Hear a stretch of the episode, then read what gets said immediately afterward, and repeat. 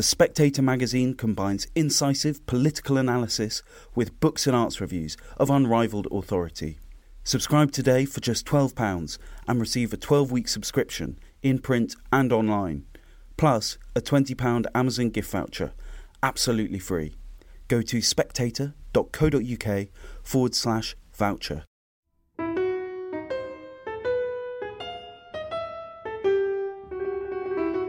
Welcome to Holy Smoke, the Spectator's Religion podcast. I'm Damian Thompson.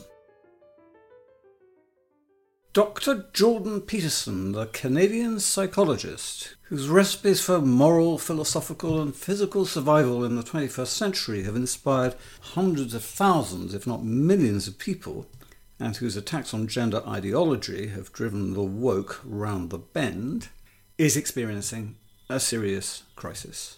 Health problems mean that he lives in extreme pain every day, and as he admits, such prolonged physical and existential misery has led him to consider moving beyond his own philosophy, which draws very heavily on the writings of Carl Gustav Jung, in favour of actual Christian belief and observance.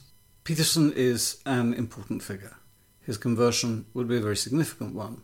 And here to discuss the extraordinary paradox of Jordan Peterson. The agnostic is a more effective Christian apologist than almost any Christian in the media you care to name, is a former Jungian who turned to Christianity himself. And that is our old friend Dr. Gavin Ashenden, former chaplain to the Queen. So, Gavin, it was you who alerted me to this extraordinary episode of the Jordan B. Peterson podcast in which Jordan's talking about essentially a crisis of health, of self confidence, of morale, and faith that Jordan Peterson has been experiencing, and you can actually see it because as soon as you switch on YouTube, you're shocked by his gaunt appearance and by his obvious mental distress. He actually stops for long periods, looks into space, can't get his words together, tells us he's having problems with memory. He's had horrible health problems over the last year or so. And so he's talking to his friend Jonathan Pageau, who's an Orthodox Christian, about how Jordan Peterson's own fundamental grounding in the thought of Carl Gustav Jung is leading him to think about the symbolic language in Christianity and kind of make the leap of faith from regarding Christianity as a massively useful symbolic archetype to something which might be literally true and require a different sort of participation, different sort of allegiance, or he would cease to be an outsider commenting on church affairs, albeit an outsider whose commentaries on church affairs have a far greater audience than anybody inside the church talking about church affairs, to maybe going to church, which is something he's tried and he's been very, very uncomfortable when he does it. I don't like going to church either. I'm uncomfortable when I'm in there. And you drew my attention to this, Gavin, because I know that you're very interested in the writings of Jung, which I must say I find fairly indigestible, but then I don't find either Freud or Jung particularly interesting. I should do because they've had such enormous influence, but I just keep thinking in terms of them as a, a you know, an alternative religious belief system rather than the basis for medical therapy, which they often are. I've had a few therapists in my time, and I, thank God none of them have submitted me to the liturgies and the ritual practices of formal psychoanalysis because I think that would be my money just going straight down the drain. Anyway, Gavin, I wonder if you could explain why this caught your attention, why you drew my attention to it. Well, firstly, I have some skin in the game. Um, for 20 years, I, I lectured in the psychology of religion at one of our more radical universities. And for about 10 years, I, I was a paid up Jungian. I gave up Orthodox Christianity because I found the overlap between mental illness and, and spiritual discernment too difficult to manage. And Jung gave me a let out, which I cowardly, I cowardly grabbed. Do you mean your um, mental illness? No, no. I was, although, although my mental stability is not all that it should be. Well, um, join no, the club. No, no it, it, was. Um, I encountered a very serious mental illness in my immediate circles, uh, both professional and personal, and and just just found the difficulty of, of telling the difference be- between implementing a spiritual metaphysical language at the same time as exercising well informed clinical psychological analysis. I found that too difficult, so I opted for the psychology as a way out. And then, in my own experience, was I, I then had a, a very nasty encounter with real evil. Uh, about 10, 15 years ago, and I had to give up Jung because of it. I needed to come back to deal with it. Well, what so was skin... that? Do you mind telling us what this encounter was? Um, I well, I'm embarrassed to say that I that I had a number of encounters with demons and uh, uh, and high octane oppression, and in a way that took me to talk to some of my close friends who happened to be Catholic diocesan exorcists, and who recommended Our Lady and the Rosary. And as I had tried therapy and pills. without a great deal of success, I was very willing to, to, to try Our Lady in the Rosary, and it, it, worked so effectively. It propelled me on the road to Catholic faith, and also also brought me firmly back into uh, Orthodox metaphysics. And the reason that matters is because uh, Peterson is, is on a parallel track. So he's doing the Jungian stuff, and he's doing it extremely well. In fact, he's probably the most effective evangelist in the world today. He's a kind of second millennium Billy Graham. And what's, what's funny about it, if, funny is the wrong word, what's, what's bizarre, is that he's not a Christian and says he's not. Although, uh, I mean, our, our readers may not know that the Christian community across the world has been, who follows Jordan Peterson, has been on tenterhooks to discover whether he is a Christian or not, because he talks about believing in Christ, he talks about the resurrection, he he uses Christian insights, theology, and philosophy to buttress his attack on wokery, Marxism 2.0. And, and so you would expect him to be a believer, but, but actually he's not because he's, he's given up atheism. But like C.S. Lewis in a short period of his life, he's converted away from atheism to the idea of God, but he's not yet moved from being an observer of Christianity to a participant. The reason he's an observer in such an effective way is because Jung, Jung hijacked Christian imagery and symbolism and used it for his own Gnostic form of a fusion between therapy and spirituality. So it's, so it's a perfectly reasonable Jungian position to affirm much of the Christian narrative and its symbolism without actually submitting to it. Well, I think at this stage we need to just go through what Jungianism actually is. I read Jordan Peterson's 12 Rules for Life, and the biggest problem for me were the um, rather, at first, very surprising digressions into Jung. And I was thinking, he takes this stuff seriously. That's a bit disturbing. People are still into Jung. I was aware that Jung had tremendous influence. People used to talk about a Jung cult um, well, for decades during the second half of the 20th century.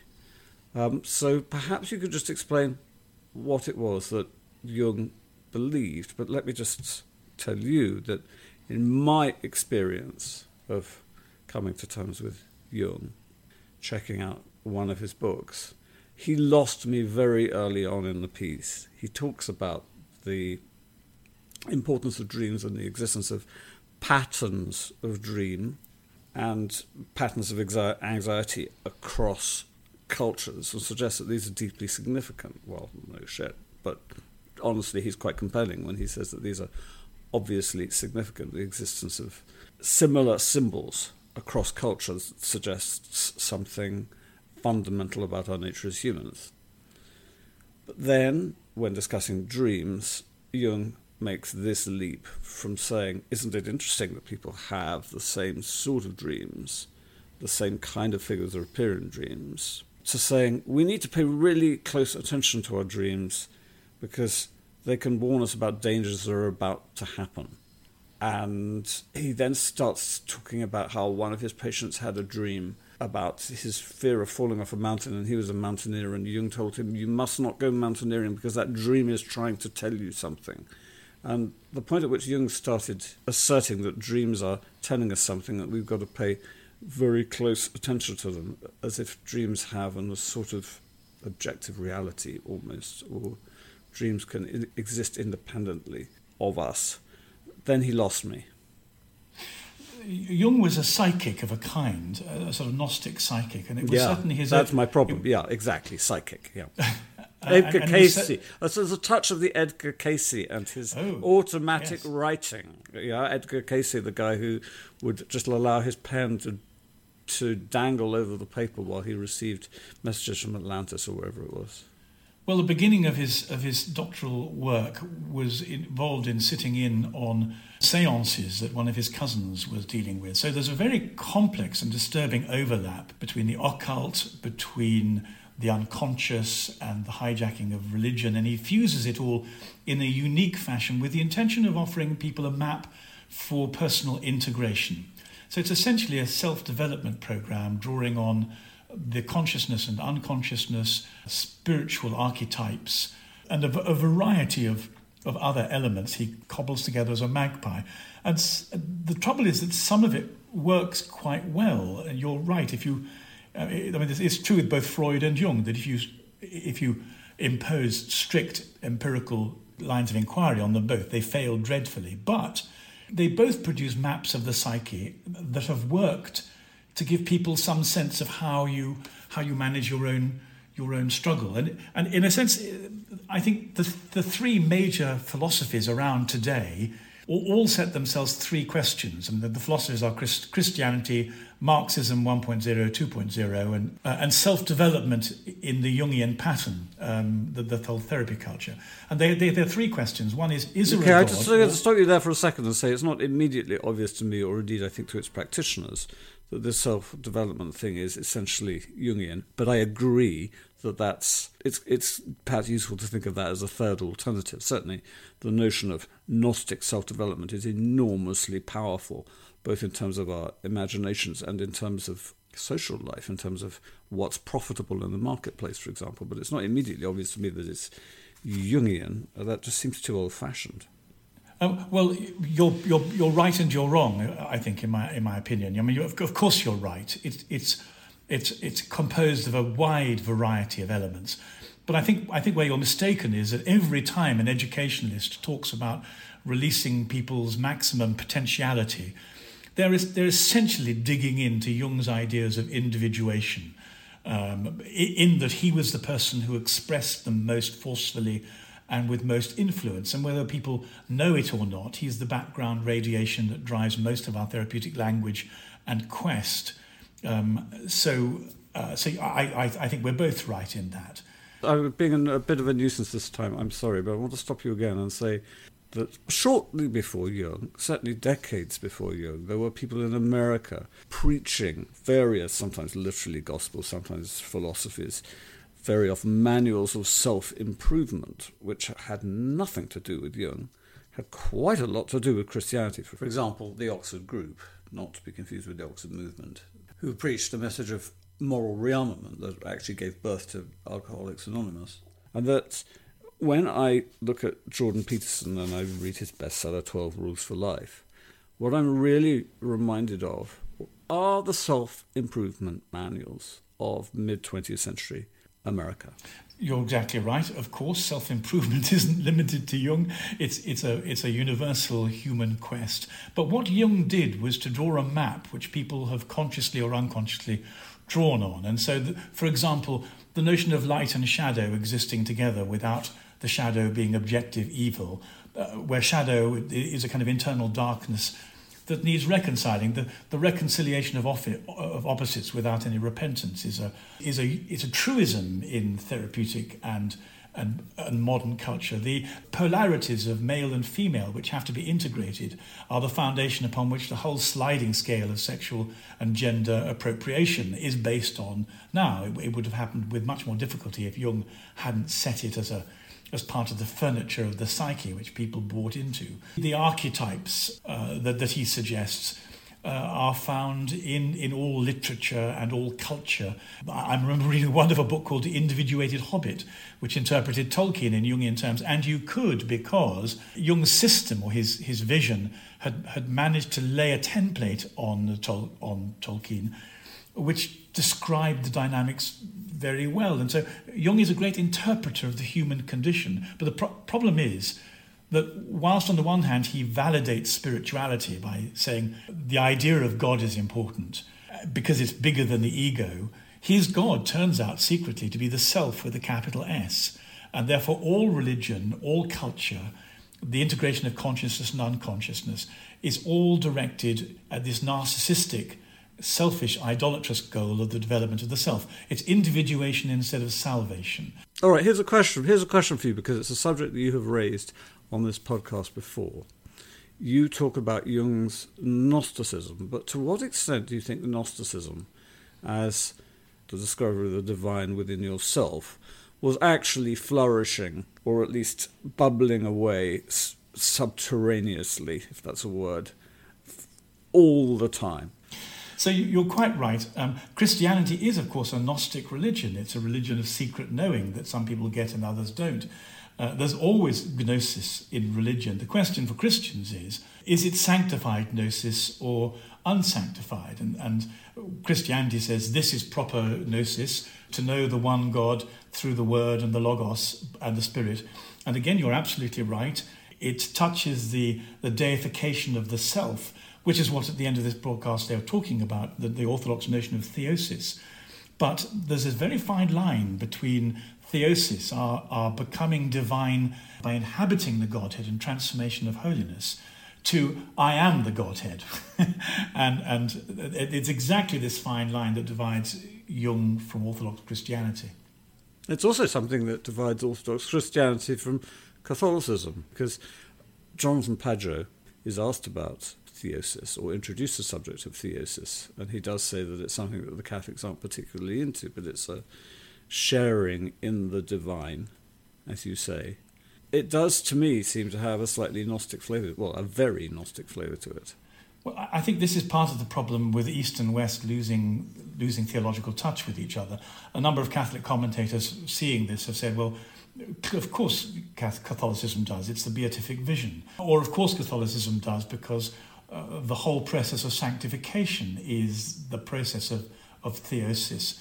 I think it's the case that Orthodoxy has managed a quest for holiness in the East slightly more uh, publicly, uh, as part of public Orthodox culture, than Catholicism, which has so easily found itself engaging with structures and, and, um, and principles and rules, and, and has had difficulty sometimes with an outbreak of holiness in the laity and, and in the clergy, in a way that Orthodox has, Orthodoxy has embraced. So we both believe in theosis, but the Orthodox, I think, are slightly more at ease with it.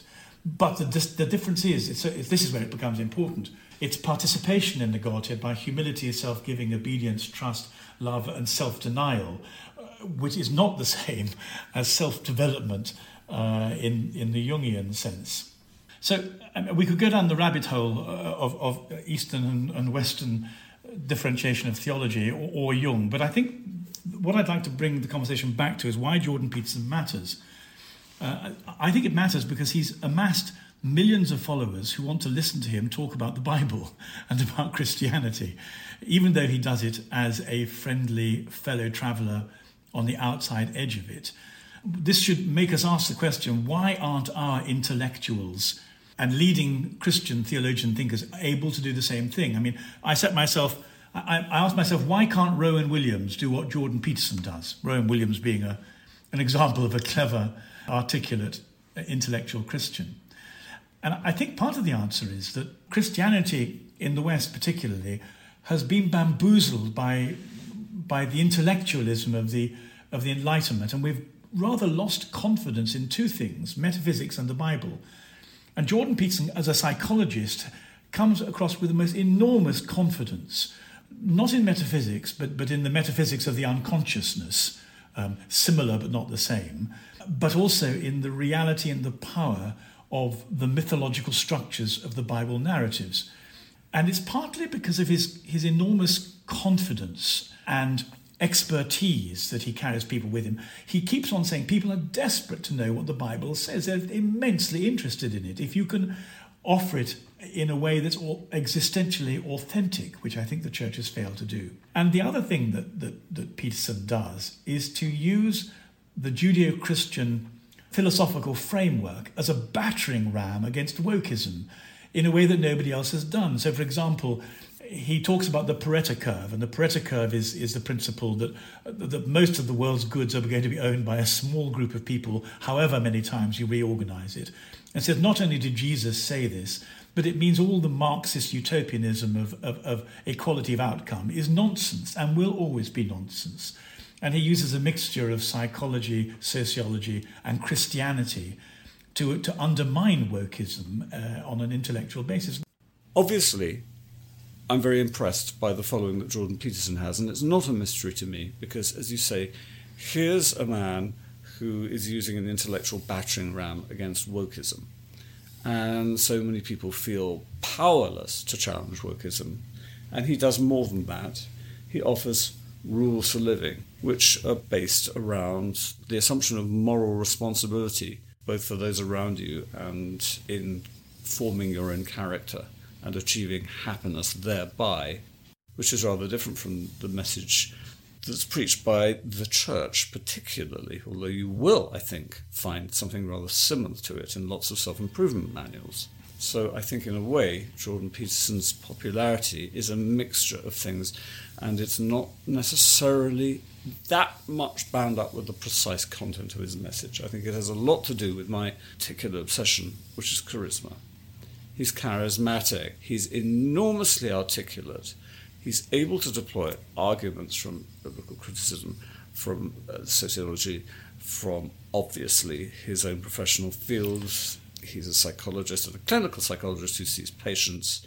He's read everything, and he's handsome and self-confident and very, very quick. That wonderful evisceration of the ghastly Cathy Newman on Channel 4 News is one of the great moments of television in our time. So I think his popularity is bound up with all sorts of things. And I would point out that, you know, there are other people out there with a message quite different to Jordan Peterson's who have a similar sort of following, though not necessarily in the same circles. I, I, I, well, because I don't agree with you. I find his voice whining and thin. I find his body language unappealing, and uh, and I don't think he's a particularly particularly rhetorically skilled. The reason, I think he's fascinating is because um, when he talks about the difference between the sexes or the genders, which is utter blasphemy for wokeism and for most people, he, he, uh, he does it in a way that, first of all, is very close indeed to the Judeo Christian understanding of complementarity. And he backs it up uh, with, with, psychological facts and insight. When he talks about hierarchy instead of a, instead of a flat horizontal plane, which is exactly the, the worldview of Christianity, he does exactly the same thing. In other words, I think people have an instinctive sense for the for the for metaphysical truth. Uh, you know, uh, we we have a God-shaped hole inside us, and we know it when it's filled. But but he he pr- promotes the Christian metaphysical vision with a with a confidence uh, and an understanding that our own theologians and own intellectuals don't have because they mistrust it. They've been taught to mistrust it by their Enlightenment studies. And therefore, I think it's astonishing that, a, that a, an agnostic psychologist should turn out to be the most effective evangelist for Christianity that this last decade has known. I think there's a real difference between us here, Gavin, in that I don't find it astonishing. I think Jordan Peterson's popularity has an awful lot to do with performance. I think he is very charismatic, and it doesn't matter if an individual component isn't obviously attractive, such as you know, his voice may be whiny or whatever. He's not a particularly skilled rhetorician. Well, actually, he's very, very quick on his feet. And the way he demolished Cathy Newman showed this is this wonderful sort of uh, sarcasm that goes with his erudition. And it's there it's as quick as a flash. And so many of us wish we could do it. And he has a message of self improvement, and therefore it's no great surprise to me that he's very, very popular. I think the failure of the churches partly has to do with a lack of conviction in traditional Christian doctrines, although I think it would be possible to build up a big religious Christian following along liberal lines if you got the message right. In other words, if you found something that people really, you know, that, that people really were attracted to. Theoretically, I think it's entirely possible the popularity, the resonance of religious movements has so much to do with the way in which they're packaged. For example, I'm being gripped by this Netflix documentary that's showing at the moment called Murder Among the Mormons, extraordinary Mark Hofmann forgery case dating back to 1985. And let's not get into that, it's such a gripping subject. But it reminds us that Mormonism is growing because Mormonism is up to a certain point coherent. I mean, it does ask you to believe even more impossible things before breakfast than Orthodox Christianity, which is saying something. So you've got to believe in the Mesoamerican Hebrew civilizations. But nonetheless, it's growing because it's delivered with confidence, certain amount of rhetorical skill, good organization, rules for life. I bet Jordan Peterson has loads of Mormon admirers and it's doing incredibly well, despite the fact that, from a Christian point of view, Orthodox Christian point of view, its message is preposterous. It is not, strictly speaking, Christian or monotheistic, even because it believes in a multiplicity of gods and all the rest of it. But nonetheless, it's making the sort of conversions that you see happening, for example, to Pentecostal Christianity, which is sort of Orthodox Christianity. But the methods, the message, the packaging, the way of exploiting the anxieties of modern people and also the way of dressing up very serious ideas as entertainment. It's a massively successful formula, and this is precisely what the churches cannot do. They are boring. For example, Rowan Williams is boring, despite the brilliance of his ideas. Now, if his ideas were much thinner, and I know his ideas are brilliant, but if his ideas were much thinner, but he's had the ability to communicate his brilliance to a wider audience, he'd have been a successful Archbishop of Canterbury, which, I'm sorry, he wasn't. We didn't know that his successor was going to be even worse, but he wasn't. It was a job he should never have had, and when he went back to academia, he seemed happier there. And so I think that's what Jordan Peterson tells us is that the churches cannot bloody well communicate to a wider audience. Now, this is a real hobby horse, but when I listen to you talk about the whining voice of Jordan Peterson, but listen to the brilliance of what he's saying and the way he delivers it. Now listen to the whining voice of Cardinal Vincent Nichols. He says nothing, and he's not even attempting to engage his audience. He takes it for granted, and if it's not there, he doesn't seem to care particularly because, he's an archbishop, and this is the point at which the hierarchy that Jordan Peterson says is so useful in realizing our inner potential once we subsume ourselves into a wider hierarchy of truth. This is the point at which hierarchy actually becomes a massive obstacle to spreading a message.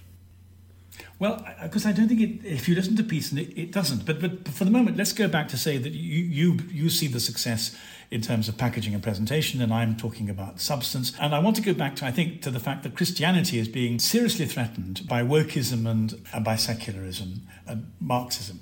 And the, one reasons Peterson matters is because using Christian language, Christian concepts, and Christian philosophy, the content argument that I'm putting forward, he is resisting this anti Christian culture very successfully. And whether or not he becomes a Christian himself, I pray and hope he does, he ought to be offering a lesson to Christianity. He's doing our job for us, and we should learn how it's done and do it on our own behalf. Well, let's not pretend that we disagree more than we actually do.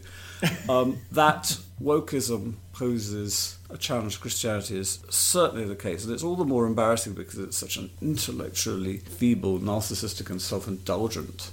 I mean, honestly, compared to the rigorous Marxist intellectuals of a generation ago, it's just embarrassing. But you look at the sort of things that Jordan Peterson says, and it is remarkable how powerful they are. And of course, lots of his appeal has to do with the power of thoughts, as, and this is just taken from his latest podcast, the pain of existence will corrupt you without a saving meaning.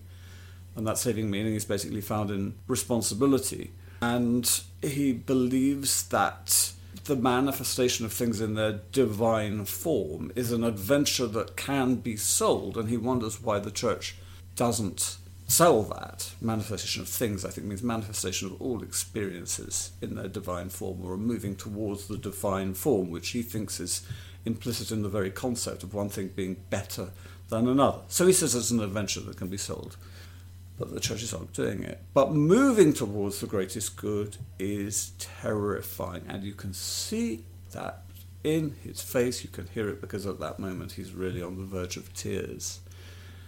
Well, he's facing, he's, I mean, he's facing something that Augustine and C.S. Lewis wrote very clearly about, which is this terrible surrender of, of ego and autonomy. Uh, he, uh, he said also in this latest podcast, Catholicism is as sane as people ever get. People would more insane without it than they are with it. He's, he's very affirming of, of Christianity. But of one of the things he's done that's most important is he's, he's, he's winning, or, or at least managing the battle for freedom of speech that our own guardians of the truth have rolled over with completely. And, and so without freedom of speech, there is no, there is no euangelion in the public square. Um, and we, we need to be absolutely alongside Peterson and as good as him at representing the need for the integrity of conscience, the, the sanctity of the individual instead of the group, which of course is the big difference between wokeism and Christianity and, and what Peterson is defending. We need to be as good as he is at resisting this movement that is that is destroying our culture and our civilization and the platform upon which Christianity and Judaism can survive. Well, we certainly do, and I think we had an illustration of that this week. Just this week, the Supreme Court, it's a complicated case, but the Supreme Court found in favour of a Christian student at Georgia Gwinnett College, um, which is a few miles outside of Atlanta. And basically, what happened is that this Christian student of African heritage wanted to witness to the gospel by handing out pamphlets, not extremist pamphlets, and he's very sort of clean cut and amiable and rather gracious in his bearing. And they said, sorry, you can't do that without going to one of our free speech expression zones, which are sort of tiny patches of ground about the size of a grassy knoll. I've written about this in Spectator USA online. And there's two of them, I think, in Georgia, or were two of them in Georgia Gwinnett College.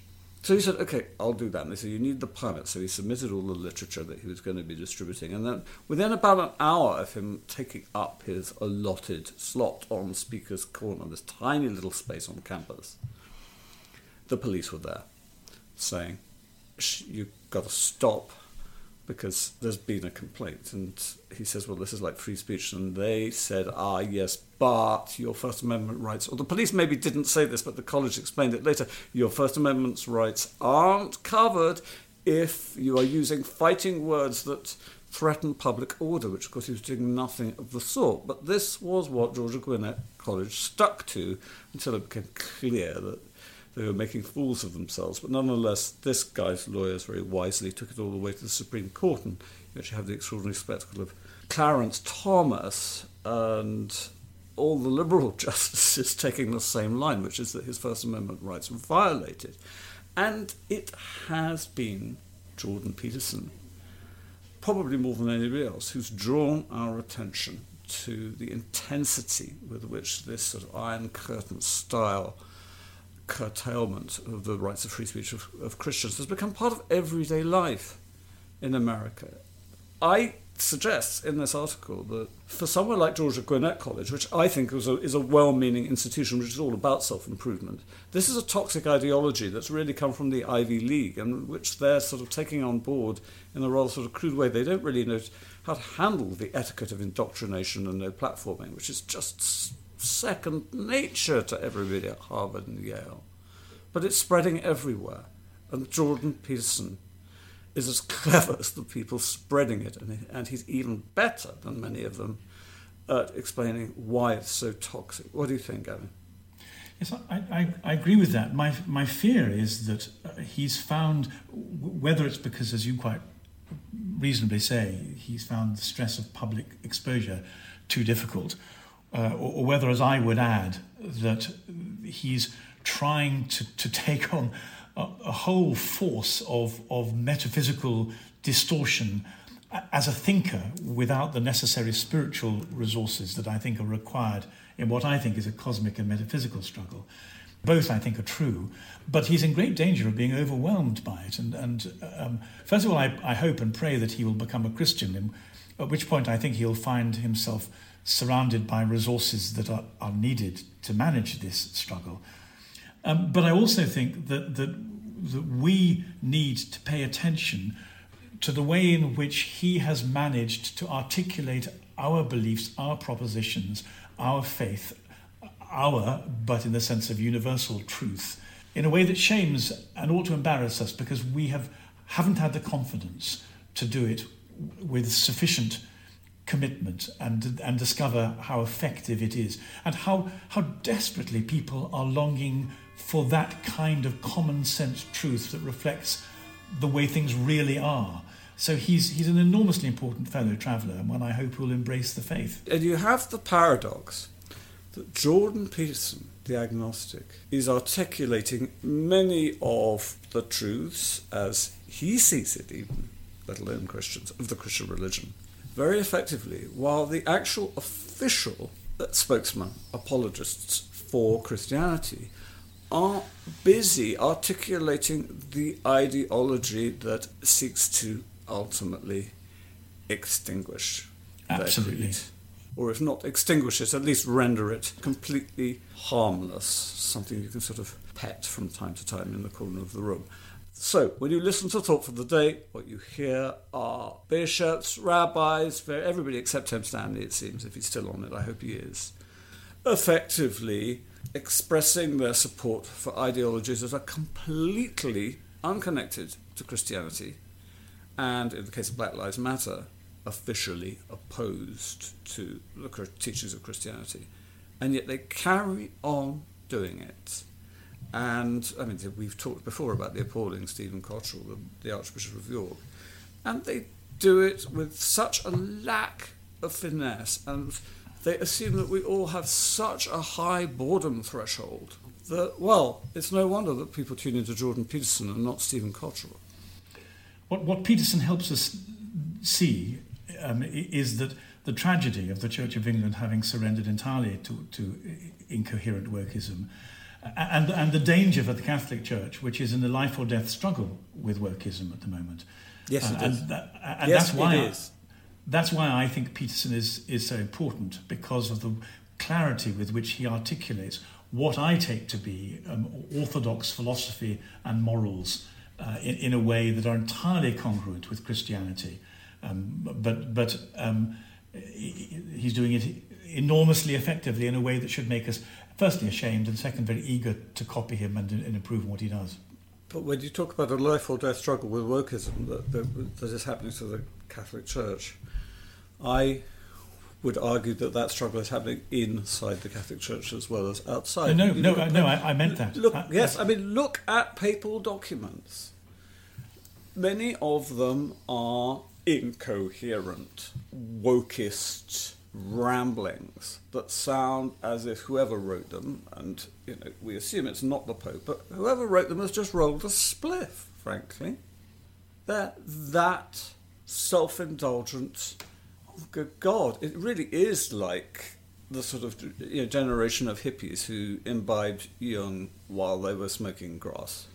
So let us then agree that the, life or death struggle runs right the way through the Catholic Church.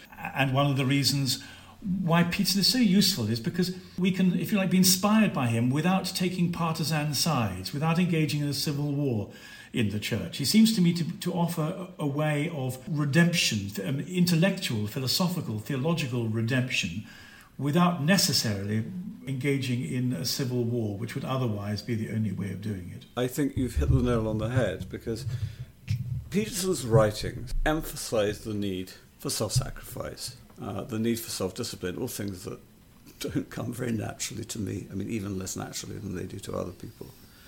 And you know something, when Francis became Pope at first, for about the first three months, I thought, well, he's low church. He's not into the old Mass and all the rest of it, and we're not gonna, never going to like the way he celebrates the Eucharist. We didn't know he had this fantastically good taste in music, incidentally. But we're never going to like perhaps the aesthetics of the Bergoglio pontificate. But judging by some of the things the Pope said in, initially, we are going to like the directness with which he expounds on the gospel and the direct way in which he challenges our selfishness. And this, I thought, was going to be the great theme of the Francis pontificate, and it turned out not to be. He, I remember George Weigel saying to me very early on, I'm worried that he seems very interested all of a sudden in becoming the darling of the international left. And he did, and people go on and on at me about my obsession with Francis and blaming everything on Francis, but it seems to me extremely sad that that message of self renunciation based on a very powerful reading of the gospel text, which Pope Francis seemed to be promising, didn't then materialize. Popes come uh, and go. They, they have vices and virtues, strengths and weaknesses. I think one of the great strengths of, of the Christian faith is a way it lives within the dioceses, both at parochial and, and episcopal level. And so, I mean, it, the good news is it, it doesn't, fortunately, for Pope's sanity, it doesn't depend entirely on the Pope, although he's a very important figurehead. But I think that, that one of the things that we should be trying to do is to, is to re equip the Church with confidence at the local level, at the diocesan, the episcopal level.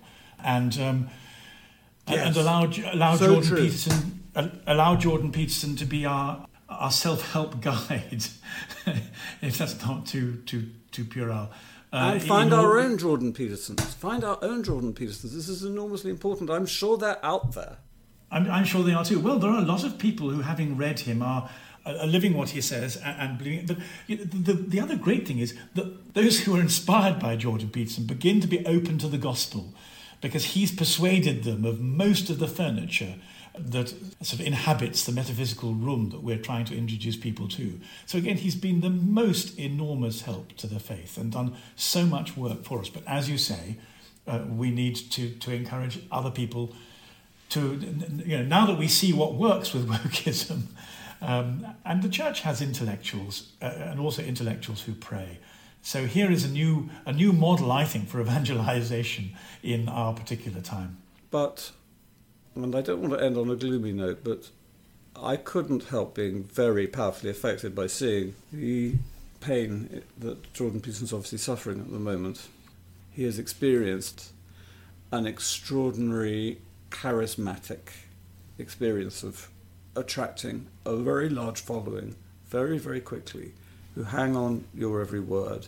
And this was something that Max Weber emphasized when he when he formed his theory of charisma, which is that you've basically got to keep the crowd happy because once it withdraws its approval, your charisma disappears, and the pressure of the sudden charisma, and this has happened to some of the people he's interviewed as well, can destroy somebody. And I think the confluence of health problems and the burden of charisma is having a very worrying effect on somebody whose voice still needs to be heard, whether he converts or not. Don't you agree? I do, but one of the things we know from the Christian spiritual tradition is that very often pressure, failure, sin itself brings us to the breaking point. And, and, and if that breaking point is surrendered to God, then we experience salvation. So he's right on the cusp of having reached the limits of individuation as far as it can take him. He doesn't know what to do with his pain. He's terrified of believing in God, um, understandably. If he can make it across the chasm by this great act of a mixture of self surrender and the lure of the love and mercy of God, then he'll experience salvation as well as individuation. Gavin, do you know what I think? I think he should meet you. Thanks so much, and I look forward to our next conversation.